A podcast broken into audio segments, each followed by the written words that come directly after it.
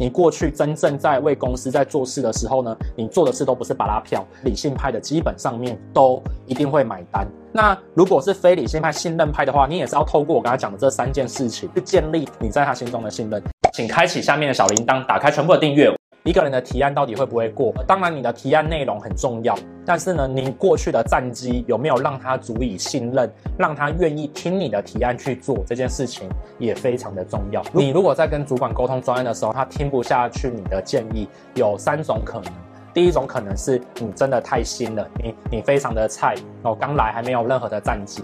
第二种可能就是你过去提了很多的巴拉案，就是呢提了很多案子让他去做很难的一个收尾。第三件事情呢，就是你在提案的过程当中呢，或建议的过程当中呢，你并没有讲的非常的具体化。具体化就是你可能是随口去讲一下而已。这三种可能是你可以去做反思的。也有一种可能是这个主管他天生就是不爱听别人建议。但是呃，是我 IMV 的这个伙伴们都知道，通常呢，我不会第一时间先去想别人的问题，通常我都会先去想第一时间我可以怎么调整来让这件事情变得更好。那你现在要做的不是立刻提建议，而是先把他所提出的的专案，你每次都可以让他做的非常非常的安心。当你在跟他协作的时候，你帮他做的专案的内容跟执行的过程，他是很安心的时候呢，下次你再提建议，他才会听。那我讲过了，其实在社会上面呢，人的互动就是信任度。今天一个人，如果你够信任他，他够信任你。基本上面你也不太用什么提案啊，你跟你的父母说要买些什么东西的时候，那基本上面那就不太不太用，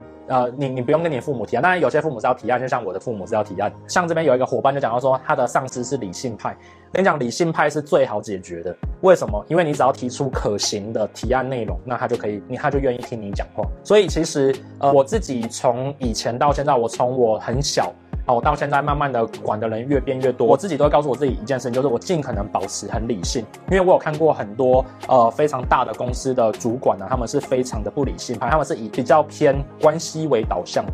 所以如果你的上司是理性派的话，我反而觉得这是最好搞的，因为理性派他就是根据你提出的内容跟方法。好，然后跟你过去的实战来去判断你的建议好不好，就这么简单而已，就这么简单。好，所以你刚刚提到三件事，如果你的上司是理性派的话，他会根据你提案的内容跟具体程度，还有你过去的实战经验，也就是说，你过去真正在为公司在做事的时候呢，你做的事都不是巴拉票。这三件事情一旦符合，其实理性派的基本上面都一定会买单。一定都会买单。那如果是非理性派、信任派的话，你也是要透过我刚才讲的这三件事情，这三件事情去建立你在他心中的信任。那如果是自我主张派的话呢，首先就是要先得到他的信任度。所以啊，这个是要跟大家去分享这件事情哦。所以我觉得你的主管是理性派，而且很会聆听，那就代表他是一个非常正派、正直且能够做有效决策的主管。好，那你今天不论你的上司是理性派的还是非理性派的，你都要做这三件事情。就是第一，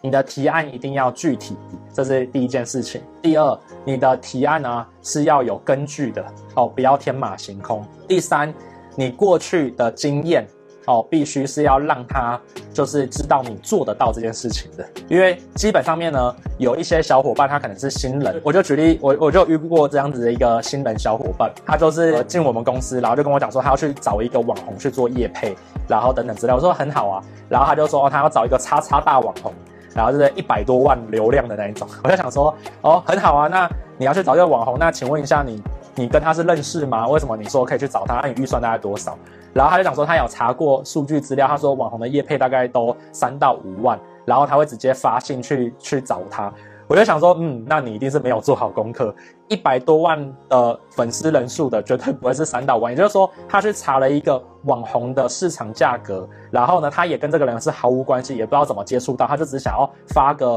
message 去私讯他。那他就跟我提案说他要去做这件事情，对，那我觉得这样子就是。这样子就是他要去做一个修正，就代表说他提的案其实是没有够缜密，然后呢也没有去想过就做一个天马行空的这个提案哦，所以呃基本上面呢我会这样子去给大家一个小建议，未来你想要成为一个理性派的一个主管的话呢，你要做的事情呢就是首先你每件事情你就是就事论事，第二件事情呢你不要太主观，你一定要用你实际听到看到跟实际的数据去做互动。好的主管他会选择听你在讲些什么，然后再给你反馈。哦，这是很重要的。第三件事情就是，他是选择用你过去的实战经验去判断你的实力，而不是根据他对你的人格喜好判断。那实战经验呢，就是你过去拿出来的战绩。哦，这个是非常重要的一个环节，哦、跟你分享。所以理性基本上就看这三件事情嘛，就是根据你的真正的证据，而且真正他听到的全部的资讯去做纵观判断，以及过去的实际的经验、实际的成果去做判断。我觉得这是比较偏理性派系的人会想的东西。